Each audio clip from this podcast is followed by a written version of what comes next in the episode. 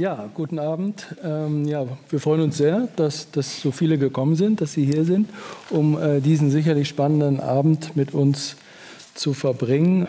Wir reden ja über das Buch, das hier schon angekündigt wurde. Ich möchte eine, vorab eine kleine Geschichte zu diesem Buch erzählen. Äh, der Verlag hatte es mir zugeschickt und dann habe ich es mitgenommen auf eine Reise nach Lissabon.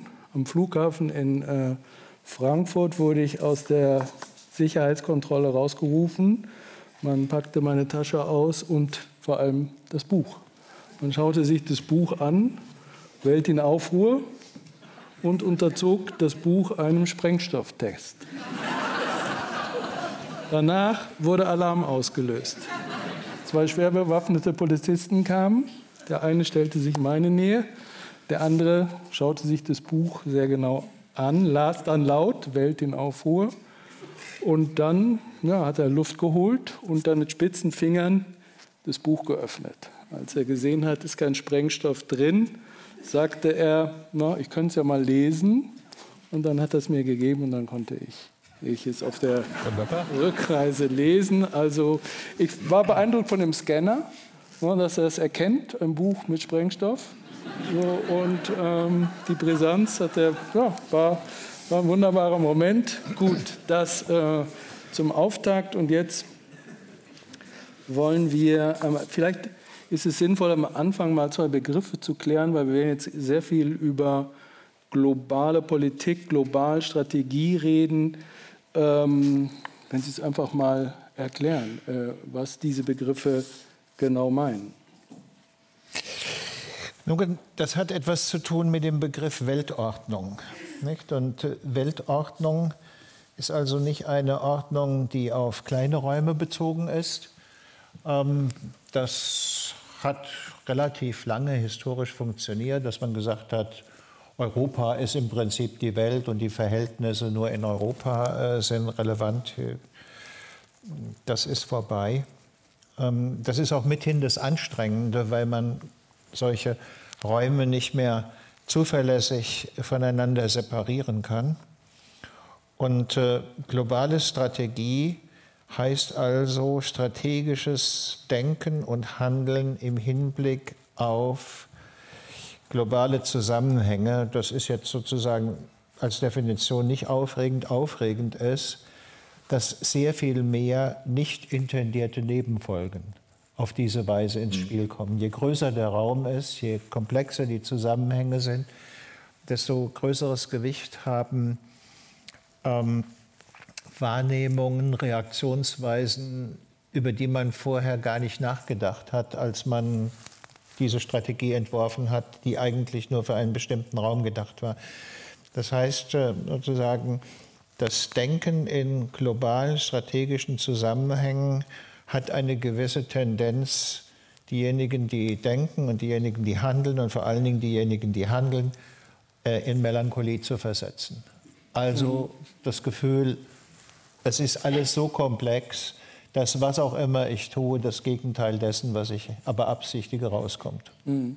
Und könnte das auch für Herrn Putin gelten? Ja, ich meine, bei Putin ist die Sache eigentlich einfacher. Er hatte wohl die Vorstellung, dass er das ist äh, eine Vorstellung, die von 2014 her rührte, dass er in der Lage sein müsste, innerhalb eines schnellen Krieges, geführt nach den Vorgaben dessen, was der Historiker Hans Delbrück mal Niederwerfungsstrategie genannt hat, ähm, er die Sache wohl in sieben oder 14 Tagen durchzieht, sodass der Westen dann im Ernst gar nicht ins Spiel kommen würde als Lieferant von Munition und Waffen und derlei mehr, äh, sondern Kiew eine Regierung installiert worden wäre, die so ähnlich funktioniert wie diejenige in Belarus, die er mit Lukaschenka ja vorher an der Macht gehalten hatte. Ähm, und ähm, die also das als eine befreundete Unterstützung äh, erklärt. Ähm, das hat nun nicht funktioniert. Man kann also sagen, der, der Westen, die Europäer, die USA zumal haben eine Chance dadurch bekommen, dass die ukrainische Gesellschaft und auch das ukrainische Militär sehr viel leistungsfähiger war, als tendenziell alle von uns das vorher erwartet haben. Und darin hat sich Putin verkalkuliert. Ich glaube aber, es kommt noch was hinzu.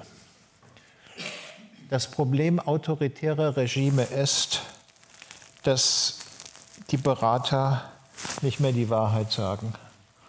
Nicht? Also in dem Dialog Hieron in der Antike, den ein gewisser Xenophon geschrieben hat, geht es um die Frage, ob ein Tyrann Freunde haben kann. Und äh, das Ergebnis, er hat keine Freunde. Na gut, das ist ein, vielleicht ein Problem äh, des zwischenmenschlichen Kontakts. Aber kann ein autoritärer Herrscher wirklich Berater haben, auf die er sich verlassen kann? Und das scheint nicht der Fall zu sein. Und für mich war das paradigmatisch, als ich diese Veranstaltung Putin und seine engsten Mitarbeiter so 14 Tage vor Beginn des Angriffskrieges gesehen habe, nicht, wo die an so kleinen Tischchen saßen und er saß vorne und dann hat er auch noch den Chef des Geheimdienstes zusammengefaltet, weil der irgendwas anderes gesagt hat, als er angeordnet hat.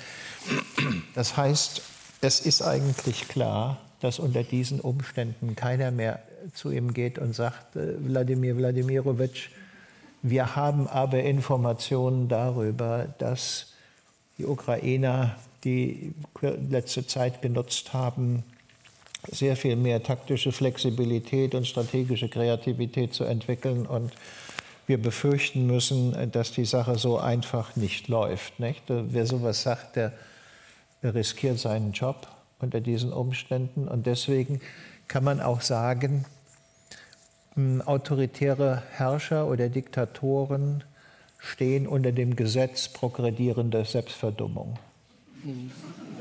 Herr Klingbeil, ich hoffe und äh, denke, das gilt nicht für Sie. Sie können Ihren, äh, Sie können Ihren äh, Beratern äh, mit Sicherheit vertrauen. Alle kritisch genug, ja. Ja, und äh, ja, in dem Buch nennt äh, Herr Münkler Russland eine revisionistische Macht, also eine Macht, die die aktuellen Verhältnisse nicht akzeptieren will, die die Landkarten verändern will und äh, wie entschlossen muss man einer solchen Macht entgegentreten? Würden Sie sagen, mit allen Mitteln?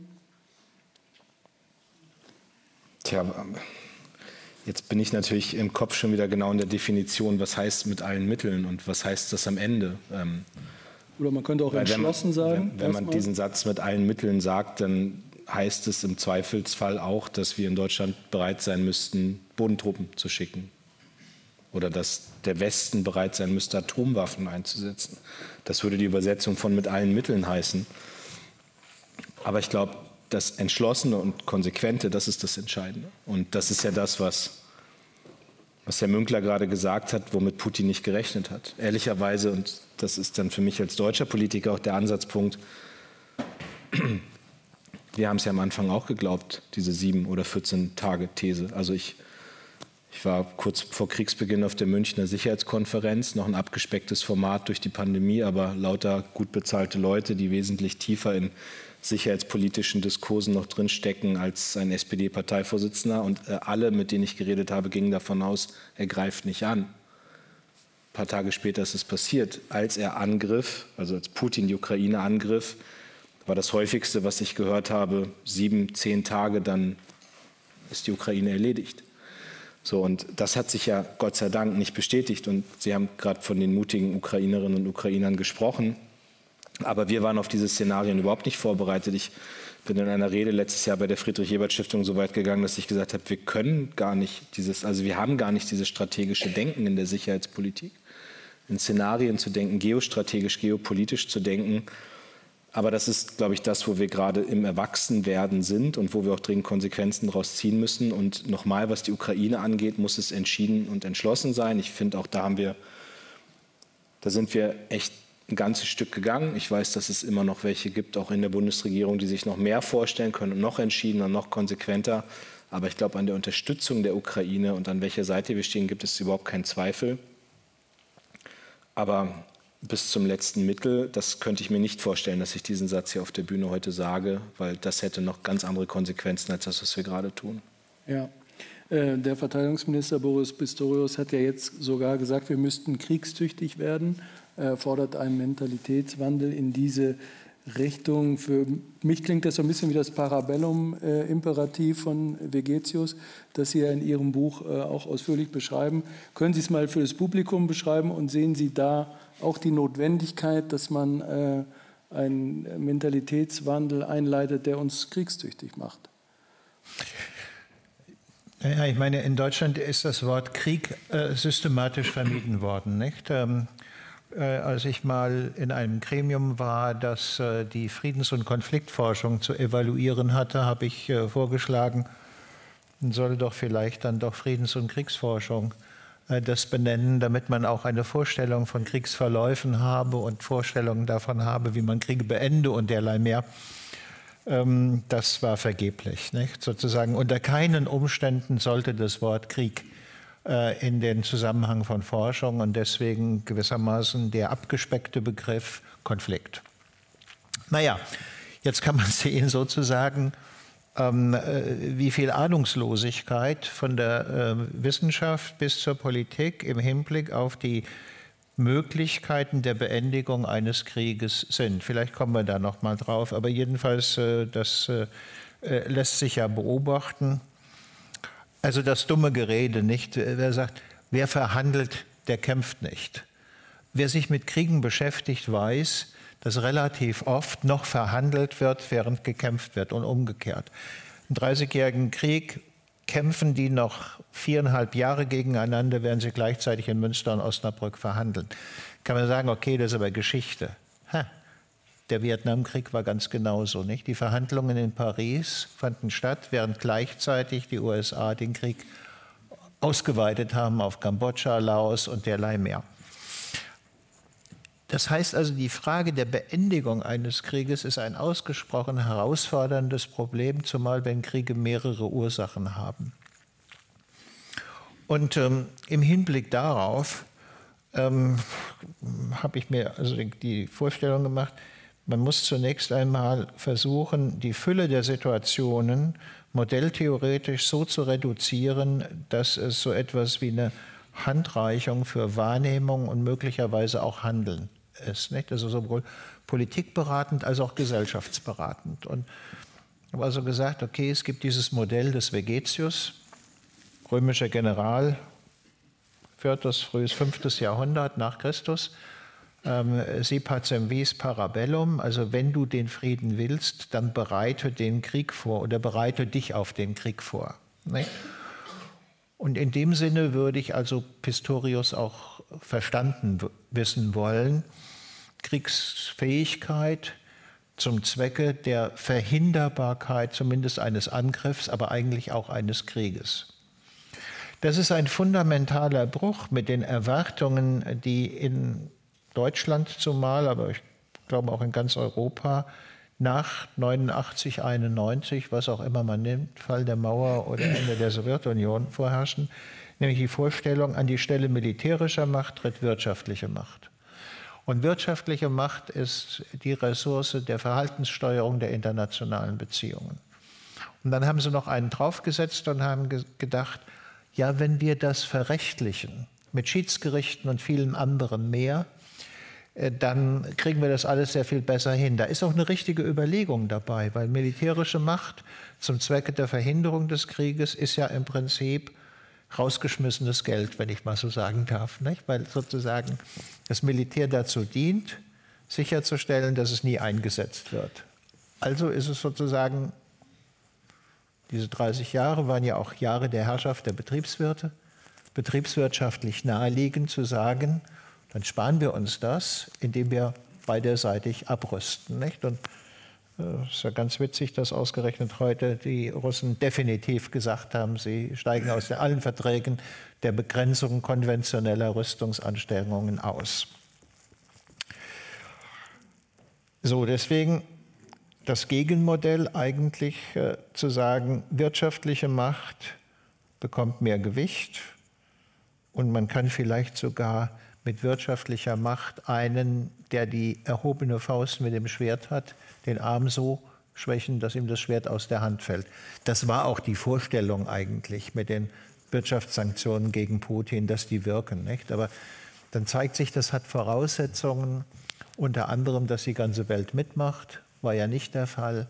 Also man kann sagen, dieses Modell der Verrechtlichung und Verwirtschaftlichung der internationalen Politik ist gescheitert. Und das hat ein Datum, und ist der 24. Februar des vergangenen Jahres. Dann habe ich noch ein drittes Modell, das nenne ich Dante-Modell. Das ist sozusagen eines, wo alle, alle Entscheidungen als Rechtsentscheidungen bis zur Spitze, und das ist bei Dante der Kaiser, nicht der Papst, Dante, ein Autor des 14. Jahrhunderts, nicht, ist der Kaiser, äh, laufen. Und die Rechtsentscheidungen des Kaisers machen gewissermaßen Krieg un unnötig. Und wenn Pistorius sagt, wir müssen wieder kriegsfähig werden, dann heißt das, weder das Dante-Modell, wären die Vereinten Nationen, die sich aber jetzt in den allen, allen jüngsten Konflikten als nicht besonders leistungsfähig erwiesen haben, oder das, ich nenne das Korn-Spencer-Modell, nicht sozusagen, wo Wirtschaft an die Stelle von militärischer Macht. Diese beiden sind außer Reichweite, außer politischen Reichweite gekommen. Nicht? Und deswegen halt jetzt Vegetius wieder, sie pacem vis parabellum. Das ist unangenehm. Ja? Ich meine, meine Generation, ich bin Jahrgang 51, ist eigentlich groß geworden mit der Vorstellung, das lassen wir hinter uns. Nicht? Das ist sozusagen das Unglück oder auch das äh, veranstaltete Unheil früherer Generationen gewesen und wir sind so klug und wissen, wie das ausgeht. Nicht? Aber dann stellt sich heraus, das hängt nicht nur an unserem eigenen Willen, nicht? sondern auch an dem der anderen. Oder Schiller sagt im Tell irgendwann mal, es kann der Frömmste nicht in Frieden leben, wenn es dem bösen Nachbarn nicht gefällt. Nicht? Und das hatten wir vergessen. Wir hatten vergessen, dass im Prinzip einen Nachbarn gibt und zweitens, dass der böse sein kann. Und das ist sozusagen ähm, mit dem Russenüberfall hinreichend nachhaltig in Erinnerung gerufen worden. Ihr Fraktionsvorsitzender äh, Rolf Mützenich folgt diesem Weg ja nicht. Er hat ja widersprochen, Pistorius. Er möchte nicht diesen Mentalitätswandel, glaubt irgendwie wahrscheinlich doch noch immer an diese wirtschaftliche Verflechtung. Ähm, wo stehen Sie denn da? Wie würden Sie denn Ihre Partei aufstellen wollen in dieser Frage? Also Mützenich hat gesagt, er würde den Begriff nicht verwenden. Das, so, und da kann man jetzt drüber streiten. Ich selbst bin, komme aus Munster, größter Heeresstandort. Mein Vater ist Berufssoldat. Ich habe nun gar kein Problem mit, mit militärischem Vokabular und war damals ja nun auch Mitglied im Verteidigungsausschuss, als Herr zu Gutenberg das erste Mal vom Krieg in Afghanistan gesprochen hat. Was ist da für ein Aufruf auch durch das Land gegangen? Und wie hat man das wochenlang diskutiert, so, worum es mir geht. Und da weiß ich nicht, ob wir da auf einen Nenner kommen, weil ich glaube schon, die Frage der Verrechtlichung und der Verwirtschaftlichung internationaler Beziehungen ist kein falscher Weg. Ich glaube, das Problem in der Analyse ist, dass wir das, die militärische Stärke komplett vernachlässigt haben. Also Putin ist doch davon ausgegangen, dass der Westen so reagiert wie 2014 und man ihn in Ruhe machen lässt. Und vielleicht einmal sagt, das war jetzt nicht in Ordnung und das war's. Und ich hatte für mich ein sehr einschneidendes Erlebnis, als ich im April, kurz nach Beginn des Krieges, mit Kollegen aus dem litauischen Verteidigungsausschuss zusammengesessen habe und mir eine Kollegin dann sagte, wenn wir den da nicht stoppen, dann sind wir die Nächsten im Baltikum. Und ich merkte das bei mir im Kopf, sofort dieses Denken kam, ach, warum sollte er das tun? Und dann habe ich nochmal drüber nachgedacht und habe gesagt, okay, diesen Satz hast du auch in den letzten Jahren immer wieder Richtung Ukraine gesagt. Und der ist falsch und der ist dokumentiert falsch, so zu denken. Und das bringt eine andere Verantwortung jetzt mit sich, auch als deutscher Politiker. Deswegen die 100 Milliarden Sondervermögen, das ist alles richtig und müssen die 2 Prozent erreichen. Wir müssen Bundeswehr besser ausstatten, Rüstungsprozesse müssen schneller laufen. Wir brauchen eine Sensibilität auch in der Bevölkerung, dass genau diese Dinge passieren können, was ja nicht heißt, dass man sie will, was auch für mich nicht heißt, dass man sie forciert und dass man auf einmal den Krieg herbeiredet. Aber das muss jeder wissen, dass wir seit dem 24. Februar, seit dem Tag des Kriegsausbruchs, zwei Flugstunden von uns weg diesen Krieg haben und deswegen gehört es mit dazu. Und anknüpfend an die Tradition auch sozialdemokratischer Außen- und Sicherheitspolitik. Immer, ich habe erlebt, wie häufig Willy Brandt verklärt wurde, auch in den letzten zwei Jahren. Willy Brandt war ja nun alles andere als eine Friedenstaube. Mhm. Also der hat für internationale Verträge und Diplomatie und Abkommen geworben und Helmut Schmidt auch. Aber unter Willy Brandt war, ich glaube, der Verteidigungsetat bei drei Prozent des Bruttoinlandsproduktes, also wesentlich höher als heute. Also das war immer klar, dass die Hand, die man ausstreckt, das ist im Zweifelsfall auch die harte Hand, die auch zuschlagen kann oder die sich wehren kann. Und deswegen glaube ich, geht es nicht darum zu sagen, die Frage der wirtschaftlichen Beziehung ist falsch gewesen per se oder die Verrechtlichung internationaler Systeme ist falsch per se. Im Gegenteil, ich glaube, wir brauchen da sogar eine Debatte darüber, wie sowas gelingen kann. Aber das alles kann nur stattfinden, wenn wir gleichzeitig auch genug militärische Stärke haben, dass wir in dem Moment, wo wir merken, einer schert aus aus diesem Weg, den wir gehen, dass wir dann noch wissen, wir können uns sehr glaubhaft wehren. Und und ich glaube, das muss man selbstkritisch sagen, wenn Putin gesehen hätte, dass wir nach 2014 diese Konsequenzen ziehen, die wir jetzt gerade ziehen, dann hätte es sein können, dass, äh, dass das in der Ukraine nicht passiert war. Und das muss deutsche Politik, europäische Politik, westliche Politik sich auch in der Deutlichkeit als Kritik gefallen lassen. Aber wenn ich Sie da richtig verstanden habe, glauben Sie ja nicht an wirtschaftliche Verflechtung bei einer revisionistischen Macht. Bei denen ist das Imperium, das Sie zurückhaben wollen, wichtiger als der Wohlstand für äh, bestimmte Bevölkerungsschichten außer den Oligarchen und den Reichsten, mhm. oder? Ja, würde ich sagen, und zwar aufgrund einer modelltheoretischen Überlegung.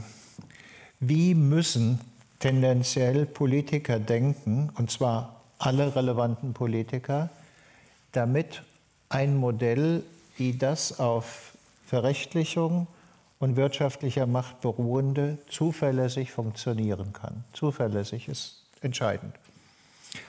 Der erste Punkt ist bei der Verrechtlichung, es braucht einen Hüter.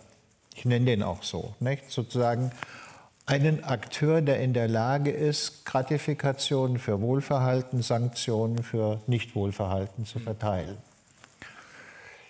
ich das richtig sehe, war in der deutschen Politik da als Hüter gewissermaßen immer die Vereinten Nationen vorgesehen. Sind es eigentlich vieler Hinsicht bis heute. Guckt man sich die Leistungsfähigkeit der Vereinten Nationen aber an, war das eine Illusion. Nun hätte man mir vermutlich gesagt, ja, aber das ist Work in Progress. Die sind noch nicht so weit, aber die werden demnächst werden. Nicht?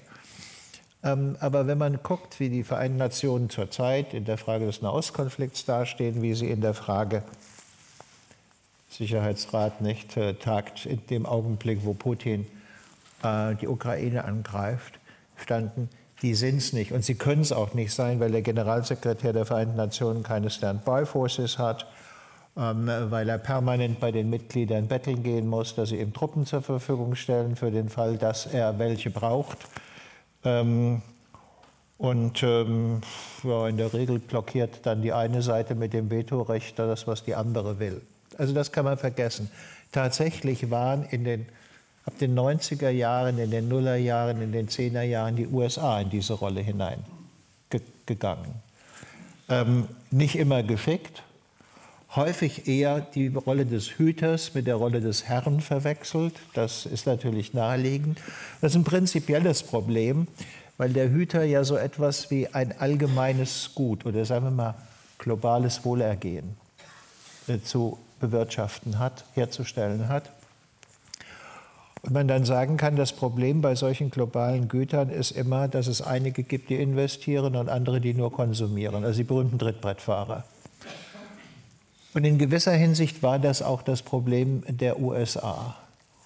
Und man kann sagen, die Formel von Donald Trump, America First, war die definitive Absage an diese Rolle die vorher Obama noch mit Mühe aufrechterhalten hat, bei der aber klar war, dass Hillary Clinton eine Anhängerin dieser Position äh, gewesen ist, nicht? weswegen sie ja auch in der Libyen-Frage so ganz gezielt angegangen worden ist.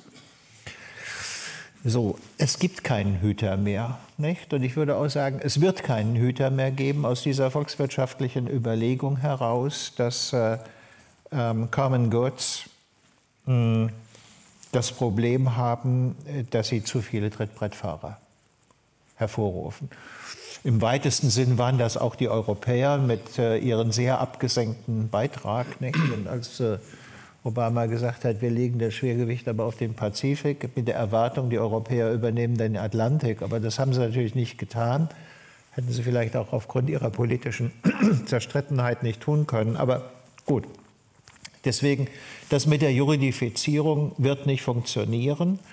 Und das funktioniert auch dort nicht, wo interessanterweise diese Staaten, China und Russland, sich auf einen Begriff des alten, der alten Völkerrechtskonstruktion berufen, nämlich den der Souveränität. Souveränität heißt dann immer, sagen die dann auch, Einmischung in unsere, unsere inneren Angelegenheiten. Das gibt es aber nicht, nicht. Und von daher gewissermaßen ist dort, wo von Souveränität die Rede ist, der Anspruch, das Recht, wie das der Westen oder die USA oder äh, Frau Baerbock oder wer auch immer versteht, spielt doch für uns gar keine Rolle. Das ist eine unverschämte Anmaßung von denen, das war's. Das ist der eine Punkt. Und der andere Punkt ist, bei der wirtschaftlichen Steuerung, man braucht nur Politiker, die in diesem Sinne ein Homo economicus sind. Das heißt, die kalkülrational Vorteil und Nachteil gegeneinander ausspielen. Und ähm, ich war da nicht dabei, natürlich nicht, nicht aber, aber, man kann sich vorstellen, dass diejenigen, die äh, im Dezember und Januar und teilweise noch Februar bei Putin waren und da unten an diesem Tisch da saßen, ne, ihm klarzumachen versucht haben, dass es überhaupt nicht in seinem ökonomischen Interesse ist, diesen Krieg anzufangen. Vielleicht wird man im Nachhinein auch sagen können, es war auch wirklich nicht in seinem wirtschaftlichen Interesse. Aber was er bespielt hat, und das ist der, der Punkt der revisionistischen Macht, war das Ressentiment der Bevölkerung, die sich erinnert haben, wir waren mal wer, das hat mal zu uns gehört. Äh, und jetzt sitzen wir gewissermaßen am äh, politischen Katzentisch. Und der Obama hat gesagt, wir seien nur eine Regionalmacht und derlei mehr. All das, was sozusagen dann hochkommt. Und Putin hatte ja vorher immer die Erfahrung gemacht, wenn er so einen kleinen Krieg macht, nicht? dann hat selbst das Levada-Institut hinterher gesagt, sind seine Sympathiewerte wieder hochgegangen. Und dann war wieder kein Krieg und dann ging die so wieder runter. Und dann hat er wieder einen gemacht. Nicht? Und so lässt sich sozusagen vom zweiten Tschetschenienkrieg über den Georgienkrieg zur 2014 Angriff auf die Ukraine das nachvollziehen. Und das, glaube ich, ist der eigentlich heikle Punkt. Wenn Putin damit Erfolg hat in der Frage Ukraine, dann werden ganz viele, die mit dem Bespielen von Ressentiments die ganze Zeit schon Politik machen, das als beispielhaft begreifen. Ich würde mal sagen, Erdogan auf jeden Fall, neo-osmanische Politik der AKP, sicher auch Orban, der heute noch an Trianon leidet. Trianon ist gewissermaßen der Vertrag für die Ungarn, was für die Deutschen in der Vergangenheit mal Versailles war. Und Vucic, nicht? sozusagen der Verlierer der jugoslawischen Zerfallskriege. Ähm, mit allem Drum und Dran, entweder Republika Srpska oder Kosovo und äh, derlei mehr. Und äh, sozusagen, wenn man nur diesen kleinen Raum vom Westbalkan bis zum Kaspischen Meer, Armenien, Aserbaidschan könnte man auch noch manches sagen, von der ukrainischen Nordgrenze bis zur türkischen Südgrenze oder von mir aus äh, noch ein bisschen weiter äh, ins Auge fasst, dann hat man es mit sehr vielen Politikern zu tun, die eben keine kalkülrationalen im Sinne des äh, Nutzen- und Kosten abwägenden Politiker sind, sondern die mit Ressentiment Politik machen. Das hat einen einfachen Grund. Mit Ressentiment kann ich kurzfristig, jetzt vor der Tür stehende Wahlen gewinnen. Mit ökonomischen Kalkülen, muss ich vielleicht sagen, aber in zehn Jahren oder in 20 Jahren und derlei mehr. Und da diese politischen Systeme natürlich sozusagen diejenigen belohnen, die kurzfristige Erfolge erzielen und diejenigen bestrafen, die immer von der Zukunft reden, gibt es, einen, gibt es keinen Grund davon ausgehen zu können, dass sozusagen mit Putin, wie auch immer er enden mag, ähm, dieser Typus verschwunden sein wird sondern der ist wieder da. Ein bisschen war er ja auch in den USA da. Man weiß nicht, ob er nicht auch wiederkommt. Und ähm, von daher will ich jetzt nichts generell gegen Verregelung sagen. Ich glaube sogar, dass ein Fünfer-System in vieler Hinsicht besser juridifizieren kann, äh, als das, was wir zurzeit haben, wenn die Fünfe sich gegenseitig anerkennen. Aber wir können uns nicht darauf verlassen. Aber Sind Sie überzeugt? Ich weiß nicht, ob wir auseinanderliegen. Ähm, aber ich glaube, man braucht die Frage der Verrechtlichung und der Ökonomisierung auch von internationalen Beziehungen auch um die Staaten, die unentschlossen sind, auf welcher Seite sie stehen, um die ja viel stärker zu binden. Also ich, ich war ich war letztes Jahr in Chile und in Brasilien. Ich habe Präsident, also Lula, damals noch Präsidentschaftskandidat, getroffen und ich war sehr froh als Sozialdemokrat, dass er die Wahlen gegen den rechtsextremen Bolsonaro gewonnen hat. Und war danach in Chile auch bei der Schwesterpartei von uns, die ja mit in der Regierung ist. Und in beiden Ländern wurde mir signalisiert, wir wollen eng mit euch Europäern zusammenarbeiten, aber die Wahrheit ist, die Russen und die Chinesen sind hier und kümmern sich um gute Beziehungen. So, und es ist ja nicht so, das haben Sie, also die Zeitenwende ist ja ein sehr europäischer Blick. Also das ist ja nicht die Zeitenwende in Brasilien oder die Zeitenwende in Chile. Und die haben ganz andere Konsequenzen. Lula hat diesen Krieg verurteilt, auch anders als wir ihn verurteilt haben, weil er eben direkte Auswirkungen auf die Lebensmittelversorgung und andere Dinge hat. Also eine Perspektive, die man nicht gut finden muss, aber die man nachvollziehen muss, um dann agieren zu können. Aber die Frage, ob wir Brasilien und andere Länder verlieren Richtung Russland und China, oder ob wir die halten können. Das hat wiederum ganz viel mit der Ökonomisierung, mit Handelsabkommen, mit Verrechtlichung, also Repräsentanz in den Vereinten Nationen, in den internationalen Beziehungen.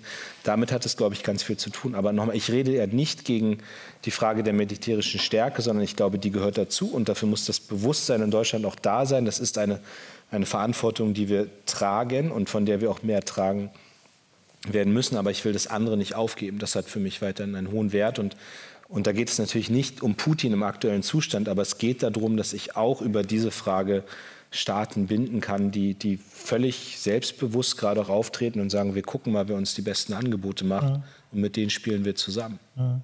Aber Herr Klingbeil, es wird eine andere Form der Ökonomisierung sein, als wir das die ganze Zeit gedacht haben. Als ich Churchill und äh, Roosevelt äh, verständigt haben über die Atlantikcharta, ähm, die dann sozusagen zur Grundlage der UN-Charta wurde, haben sie im Prinzip den Gedanken gedacht, dass alle wichtigen Güter auf dem Weltmarkt frei zugänglich sein müssen, um auf diese Weise sozusagen exklusive Kolonialregime. Das hat äh, vermutlich Churchill nicht besonders geschmeckt. Der war ja eher sozusagen ein Kolonialist und Imperialist. Ähm, aber das war die amerikanische Vorstellung. Ähm, äh, nun hat man aber den strategischen Fehler gemacht, wirtschaftliche Macht einzusetzen, um Wohlverhalten auf anderer Seite zu erzwingen. Also das Regime der Sanktionen. Nicht? Und sozusagen dann kamen die Gegensanktionen der Russen. Aber ich kann sagen, die Europäer und die, die USA haben zunächst einmal versucht, mit wirtschaftlicher Macht die Russen äh, dazu zu bringen, diesen Krieg nicht gewinnen zu können oder was auch immer. Da haben sich vermutlich ganz viele im sogenannten globalen Süden, also die Lulas äh, und andere, gefragt, aber das ist jetzt nicht unser Ding. Ne? Und obendrein haben sie darüber nachgedacht, wie wirtschaftliche Macht seitens der westlichen Kolonien immer auch eingesetzt worden ist äh, zu Zwecken der Beherrschung. Und haben deswegen gesagt, nee, da machen wir nicht mit. Das ist nicht unser Interesse. Und es passt auch nicht zu unserer nationalen Erinnerung im Hinblick auf also okay, Brasilien äh, äh, sozusagen hat das Problem mit Portugal als Kolonialmacht jetzt nicht unmittelbar mehr so, sondern eher mit Dollarimperialismus, also der Ausübung informeller Macht. Und äh, weil das so ist, hat das alles nicht funktioniert. Nicht? So. Und deswegen glaube ich, dass die wirtschaftlichen Beziehungen zunehmend umgestellt werden von einer globalen Ordnung auf Einflusszonen chinesische Politik der Seidenstraße. Das ist eine systematische Strategie der Einflusszonenschaffung. Ähm, die Russen haben kein, nicht viel Geld, sie können so etwas nicht machen. Die schicken halt ihre Söldner, nicht? die dann in der Sahelzone oder woanders ähm, in Zusammenarbeit mit ziemlich anrüchigen Eliten dort äh, oder Emporkömmlingen eine prorussische Politik machen werden. Und wenn das sozusagen auf bestimmte Bereiche sich so konzentriert, dann wird der Westen nicht umhin kommen, ebenfalls etwas derartiges zu tun und sich zu überlegen, wenn wir eine Dekarbonisierung unserer Wirtschaft wollen, dann sind wir auf, Chilenisch, äh, auf Lithium, das es tendenziell wesentlich in Chile gibt, angewiesen. Ähm, das heißt, wir müssen unter allen Umständen zusehen, dass die Chilenen nicht mit wem auch immer eine Politik machen, in der sie sagen, aber du kriegst kein Lithium. Ja? Und derlei mehr. Also von daher glaube ich schon, Wirtschaft wird eine Rolle spielen, aber sie wird sozusagen eher kleinräumiger sein oder man könnte sagen, an die Stelle des Common Good treten Clubgüter. Eintrittsbedingungen und Zugangsvoraussetzungen und wie man sich so einen englischen Club vorstellen mag. Und ein komplett anderes Verhältnis zwischen ja. uns und den Ländern des ja. globalen Südens. Genau. Also Augenhöhe. Auf Augenhöhe, ja. Und dann äh, spielen auch bestimmte Fragen wie äh, werteorientierte äh, Außenpolitik, die Weniger. tritt dann ins zweite Glied. Wie finden Sie das? Na, erstmal ist es das, was Fakt ist. Also das kann ich ja gar nicht wegdiskutieren, dass, dass die Welt so ist. Und ich ähm, aber macht es dann noch Sinn, eine wertegebundene Außenpolitik oder gar eine feministische Außenpolitik zu vertreten? Ich finde, es macht immer Sinn, dass ein Land eine Haltung hat und dass man diese Haltung auch klar definiert und dass man diese Haltung auch für, für Business-Deals und für wirtschaftliche Beziehungen nicht über den Haufen wirft. Und auf, Seite, und auf der anderen Seite glaube ich eben, dass wir anerkennen müssen, dass internationale Politik in Zeiten, die so im Umbruch sind, dass das ein permanenter, ein permanenter Kampf auch in Demokratien selbst ist, dass die Kritik zur Frage, fährt der Kanzler dahin und lädt man den Erdogan ein und trifft man wenige Tage nach den Terroranschlägen in Israel den Emir von Katar. Das muss ja auf offener Bühne ausgehandelt werden in einer Gesellschaft. Also es gibt nicht die eine Antwort, wo man sagt, mit dieser Wertehaltung, die die Republik hat oder mit der feministischen Außenpolitik, die niedergeschrieben ist in der Bundesregierung, kannst du das machen oder das nicht, weil ich glaube, dass Politik genau dieser Aushandlungsprozess ist. Und das ist doch aber die Stärke, dass wir hier in einer Demokratie leben, wo genau das auf offener Bühne ausgetragen wird, auch wo die politische Elite sich begründen muss, warum sie Erdogan trifft, warum sie nach China fährt, warum sie den Emir von Katar trifft, was ich übrigens alles richtig finde, dass man alles drei macht. Aber ich weigere mich ein bisschen und das ist mir, da ist mir zu viel Moral die letzten Jahre in außenpolitische Entscheidungen reingekommen. Also, also dieses Schwarz-Weiß-Denken, ja. Also das, ich habe das selbst erlebt, als ich als Parteivorsitzender mit der PT in Brasilien, also unserer Schwesterpartei, der Partei von Lula, einen Kooperationsvertrag abgeschlossen habe, wo ich sehr stolz drauf bin, weil ich finde, wir müssen die an uns binden. Wir sind doch froh, dass dieser rechtsextreme Bolsonaro weg ist. Aber natürlich hat Lula die gleichen Positionen wie wir. Nein, hat er nicht, wenn ich auf den Ukraine-Krieg gucke. Muss ich das aushalten? Ja.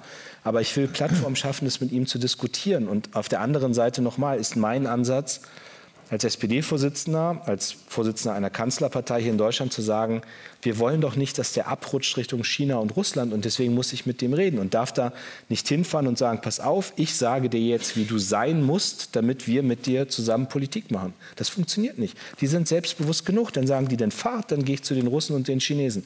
Und das aber trotzdem gebe ich ja meine Haltung zur Frage Regenwald, zur Frage Umweltschutz, zur Frage Klimapolitik, zur Frage Menschenrechte, zur Frage Feminismus ja nicht an der Türklinke ab, wenn ich da, wenn ich da hingehe und wenn ich mit denen diskutiere. Bei Russland war das Problem, bei Russland war das Problem, dass wir diese alte Denke von, von Wandel durch Annäherung komplett irgendwann verscherbelt haben in Wandel durch Handel. Mhm. Da war nur noch das Ökonomische, das im Vordergrund steht leider ja auch, muss man selbstkritisch sagen, durch manche Personen in der deutschen Politik, manche Sozialdemokraten auch, sehr stark geprägt. Ja? Das hat mich auch in meinen ersten Monaten als Parteivorsitzender dann sehr gefordert, damit umzugehen. Und deswegen war auch für mich wichtig, dass man da klar und unmissverständlich ist.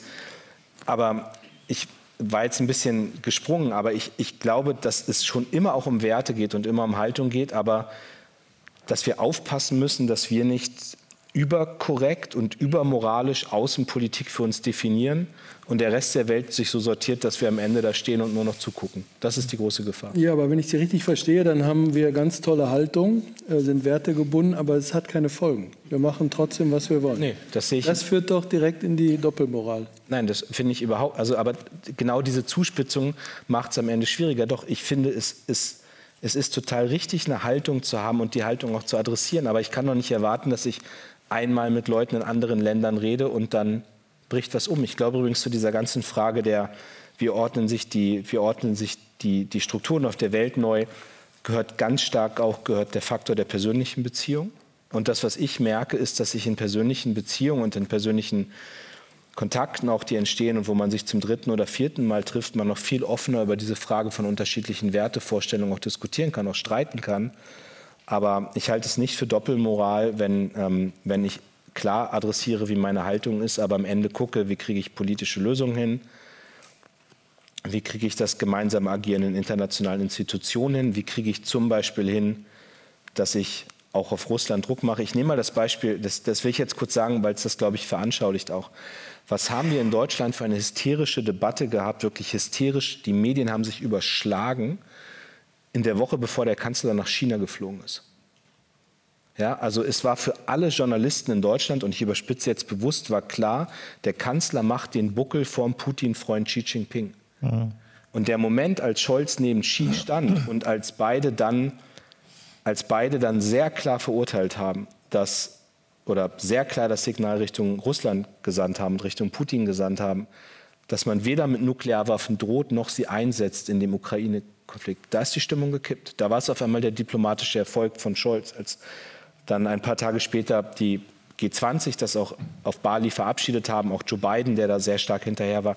Das war dann auf einmal der diplomatische Erfolg. Aber hier habe ich mit einem mit einem Staatsführer den Dialog gesucht, mit einer Haltung und hatte am Ende einen politischen Erfolg. Und das, ist, das hat nichts mit Doppelmoral zu tun, sondern es hat was mit Haltung und mit Interessen zu tun, die ich in diesen internationalen Gesprächen dann zusammenbringe.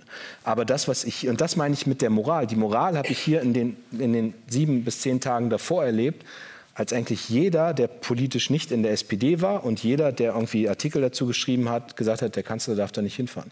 Und ehrlicherweise, ich erwarte sogar von einem deutschen Bundeskanzler, egal welcher Partei der angehört, dass der nach China fährt und dort sagt, das sind unsere Interessen, die wir als Deutschland haben. Und darüber reden wir jetzt mal an einem Tisch. Das ist, ich meine, dafür sind die doch gewählt.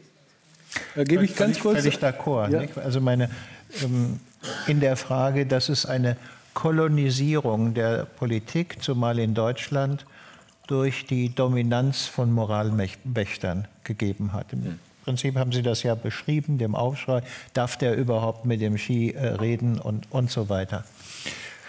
Nur in dieser Frage hätte ich es dann gerne mal gesehen, wenn bei der Abstimmung äh, über die Resolution der Vereinten Nationen äh, die Außenministerin tatsächlich an Werten festgehalten hätte und sich sozusagen nicht die, mit die, einem. Die Israel-Resolution. Ja, ja, genau. Äh, sich nicht mit einem, ich weiß nicht so genau, ich enthalte mich mal, äh, aus der Affäre gezogen hätte. Das wäre ein Punkt gewesen, wo man ähm, Haltung hätte zeigen können, auch im Hinblick auf das spezielle Verhältnis, ob man das jetzt Staatsräson bezeichnet oder nicht. Ähm, und äh, aber ist das da war dann plötzlich so, so ein, ein Scheinrealismus im Spiel. Jetzt äh, sind Sie der Fragende, aber jetzt, also ich verstehe, also ich hätte nachvollziehen können, warum man gegen diese Resolution aus Jordanien stimmt.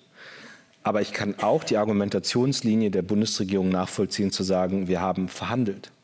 Und wir sind auch ein Land, das im Zweifelsfall in der Lage sein muss, mit beiden Seiten zu reden. Und wir haben rein verhandelt die Frage der Geiselfreilassung und so weiter und so fort. Also deswegen ist ja die Frage, sagen Sie, das ist die Messlatte für Werte und die hätte man da zeigen können, oder sagen Sie, im Sinne einer realistischen Außenpolitik war es total nachvollziehbar, dass man dort verhandelt und sich dann enthalten hat? Oder verurteilen Sie das? das Nein, ich meine, ähm, die, die, Entscheidung, die Entscheidung, sich zu enthalten, war gewissermaßen der Versuch, auf beiden Seiten zu tragen. Ich meine, ich bin der festen Überzeugung, dass gerade Jordanien oder so etwas natürlich hätte nachvollziehen können, warum die Deutschen dieser Resolution nicht zustimmen. Nicht? Also das wäre einer der Punkte gewesen, wo das Insistieren auf Werten etwas gezeigt hätte, was nicht mit wesentlichen Nachteilen für Deutschland verbunden gewesen wäre. So war es ein gewissermaßen ein sich herumdrücken. Und wenn man vorher durch alle Welt gelaufen ist und von wertegebundener Außenpolitik gesprochen hat, Dann allerdings gibt es so etwas wie eine performative Selbstbindung. Dann kann man eigentlich sowas nicht machen oder man hat alle Eier auf einmal zerschlagen, finde ich. Gut.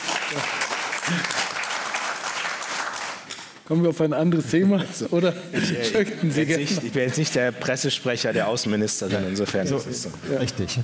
Herr Münkler, können Sie nachvollziehen, dass sich Russland bedrängt fühlt durch die Osterweiterung der NATO? Ja, ja, ich meine, ähm, klar kann man das so sehen. ähm, ich glaube auch, dass da ein, ein Punkt eine Rolle gespielt hat, ähm, der mich auch beschäftigt hat, als ich mein Buch über den Ersten Weltkrieg geschrieben habe, wo, die, wo ich gesagt habe, naja, die Deutschen haben sich halt eingekreist gefühlt. Dann kamen so ein paar Schlaumeier von der Zunft der Historiker und haben gesagt, aber das stimmt doch gar nicht, sie waren doch gar nicht eingekreist. Nicht? Aber was sie natürlich nicht begriffen haben, weil sie Politik selten begreifen können, ist.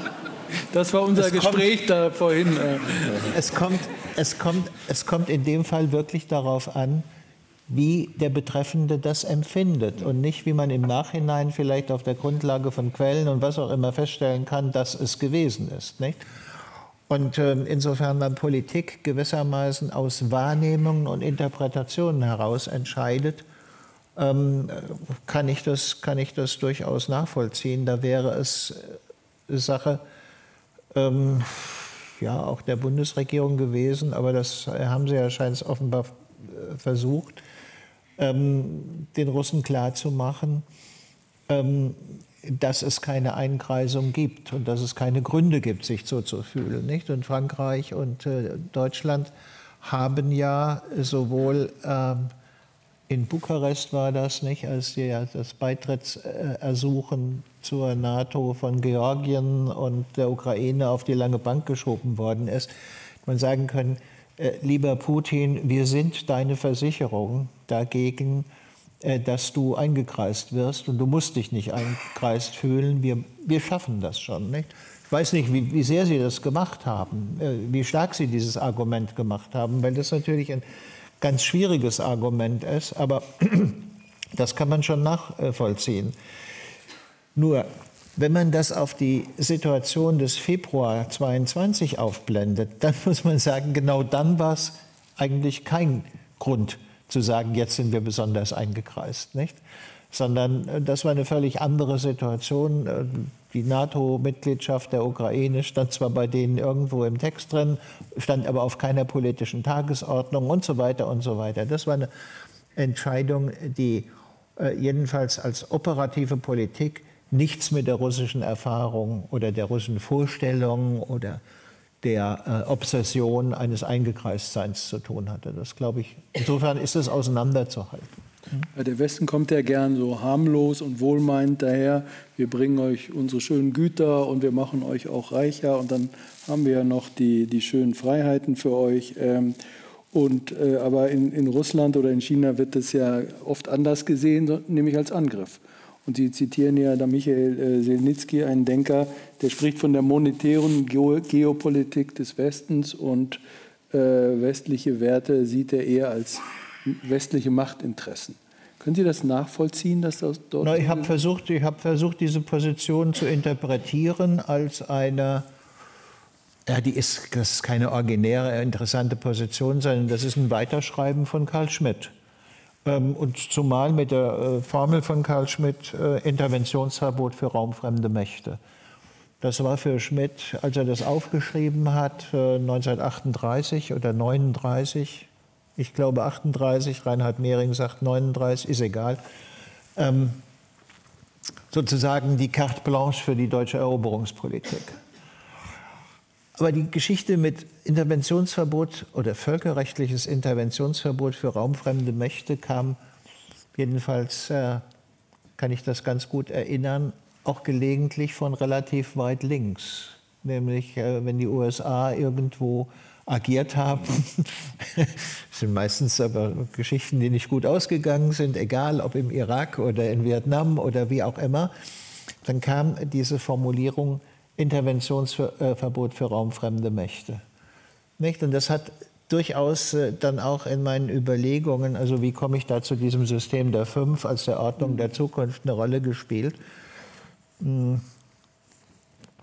Interventionen in umstrittenen Einflussgebieten haben natürlich immer heikle Effekte. Ähm, ich bin zwar der Überzeugung, die USA haben damals im Irak interveniert, weil sie selber äh, in eine Falle hineingegangen sind im vorangegangenen Irakkrieg und da relativ viele Truppen und vor allem Flugzeuge haben mussten, um die Flugverbotszonen aufrechtzuerhalten und die Kurden und die anderen Gruppierungen zu schützen.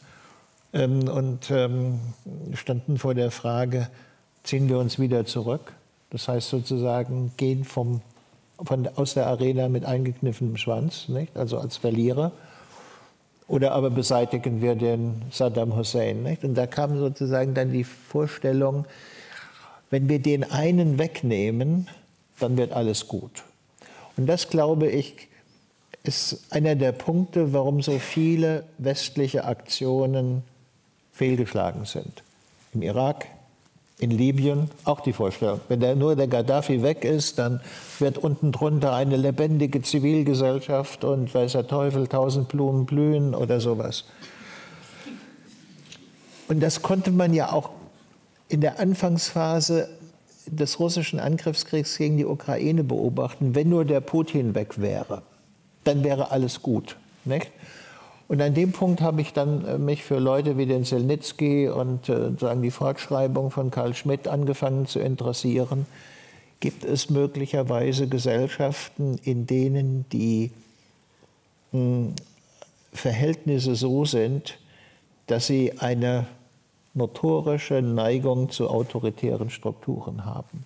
Also Gesellschaften, die im Prinzip kein funktionierendes Rechtssystem haben, die keine korruptionsresistente Verwaltung haben und keine vitale Zivilgesellschaft. Nicht? Und weil das so ist, werden wir vermutlich, da sind wir nochmal bei dem Punkt vorhin, ähm, sozusagen Vegetius oder wie, hm, werden wir nicht davon ausgehen können und sollten das auch nicht tun, dass Russland in absehbarer Zeit ein im weiteren Sinn demokratischer, rechtsgebundener Staat wird. Sondern die Alternative ist, entweder ein anderer Putin oder aber Zerfall des ganzen Raumes. Und dann hat man das Problem der Proliferation von Atomwaffen erst recht auf dem Tisch. Ja, also ein ungeheuer schwieriges, schwieriges Problem, ähm, das einem fast zu der Konsequenz bringt, zu sagen, man muss versuchen, mit dem Putin in irgendeiner Weise zurechtzukommen, denn jeder, der ihm nachfolgen wird in diesem Amt, muss erstmal beweisen, was für ein harter Hund er ist. Und da wird alles nur noch sehr, sehr viel schlimmer werden. Mhm. Karl Schmidt hat ja auch gesagt, wer von Menschheit redet, will betrügen. Ähm, glauben Sie noch an die äh, Universalität der Menschenrechte? Ist das noch ein sinnvolles Konzept in dieser Welt? Also ich bin überzeugt davon, dass wir danach streben müssen, dass es diese, diese Regelsysteme gibt und dass wir auch darauf drängen, dass sie eingehalten werden. Ja. Mhm. Wie sehen Sie es? Also sozusagen im universitären Seminar bin ich davon fest überzeugt. ähm, aber sobald ich operative Politik betrachte, äh, würde ich sagen, ist es eine Geschichte, die eher in die Geheimdiplomatie sinnvollerweise fällt. Ja, also sozusagen nicht dorthin fahren und äh, lautstark Menschenrechte und was auch immer anmahnen, sondern zu versuchen, die eine oder andere Person rauszuholen äh, aus diesen Ländern, so wie das eigentlich klassisch äh, gemacht worden ist. Äh, ich sehe nicht, dass das öffentliche Anmahnen von äh, bestimmten Menschenrechten irgendwelche äh, Vorteile hat. Nicht? Das Mullah-Regime im Iran ne, ist das Mullah-Regime im Iran seit, weiß ich nicht, bald 40 Jahren, glaube ich. Ja, so ungefähr. Und es hat nichts dran geändert. So viel angemahnt worden ist, wie man wollte. Ähm, wenn man die Frau, die da jetzt in den Hungerstreik gegangen ist, rausholen will, dann muss man das in irgendeiner Weise nicht öffentlich im Sinne sozusagen stiller Diplomatie machen. Aber ich, ich finde nicht, dass es ein Entweder-Oder ist. Und ich will noch mal sagen, dass die, die völkerrechtlichen Verabredungen, die wir haben, die universelle Charta der Menschenrechte, das sind ja alles Dinge, die weltweit gelten, die die Vereinten Nationen als Grundlage haben. Das ist ja nichts, wo wir zum Iran gehen und sagen, das ist unsere westliche Denkweise, die wir euch jetzt auferlegen, sondern das sind Grundsätze, nochmal, die weltweit gelten. Und ich finde, die Frage, da haben wir gerade schon drüber geredet, ist dann, wie stark ist das der Punkt, mit dem ich gegenüber anderen Ländern auftrete? Ist das Erste, was ich in Brasilien denen erzähle, dass sie an der oder der Stelle die Menschenrechte nicht einhalten oder dass sie die und die Umweltstandards nicht einhalten. Wenn ich an den Regenwald denke und Lula beantwortet mir die Frage dann mit Armutsbekämpfung. Also das ist ja, mit welchem Impetus trete ich dort auf, versuche ich gemeinsame Lösungen zu finden. Iran ist jetzt nochmal was komplett anderes als Brasilien. Aber dieser Standard der, der, der universellen Menschenrechte, da, da, bin ich als Politiker auch gar nicht bereit, den aufzugeben. Ich hielte das auch für verheerend, wenn man diesen Anspruch aufgibt. Ähm, aber ich habe gerade ja schon gesagt, es darf nicht übermoralisierend in der Außenpolitik sein. Wir sind da so weit voneinander entfernt nicht, aber ich würde schon meinen, ähm, diese, diese Überlegungen zu den Menschenrechten beruhen auf einem individualistischen Bild des Zusammenhangs der Gesellschaft. Und ähm, das ist in China nicht der Fall. Die denken von der Gemeinschaft her und dann kommt irgendwann der Einzelne, der aber aus den Imperativen der Gemeinschaft herausgedacht wird. Das ist nicht uninteressant im Hinblick auf bestimmte ökologische Überlegungen, weil da sozusagen das Recht der Gemeinschaft höher steht als das Recht des Einzelnen. Ähm, und in dieser Frage denke ich. Also das ist jetzt nicht äh, chinesischer Marxismus, Maoismus in welcher Variante, sondern es ist Konfuzius. Nicht? Äh, wird der westliche Weg ein anderer sein, auch im Denken, als der äh, der Chinesen, die da ein, ein anspruchsvoller Widerpart sind, insofern sie sagen, hm, naja, die Autoren, die ich mir da beim Schreiben des Buches angeguckt habe, die werden so argumentieren, das Wohl der gesamten Menschheit. Ja, das steht sozusagen am Anfang. Und dieses Wohl ist so dominant, dass alle individuell bezogenen Figurationen, auch Rechte, nachgeordnet sind. Ja. Ähm, die Europäer sind einen anderen Weg gegangen und bestimmte äh, chinesische Autoren sagen, das ist seit der Antike, seit der griechischen Polis so.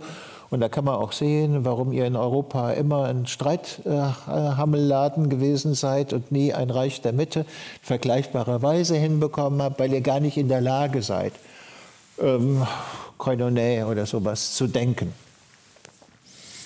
Ja, das ist vermutlich ein Streit ums Ganze, den man politisch entschärfen muss.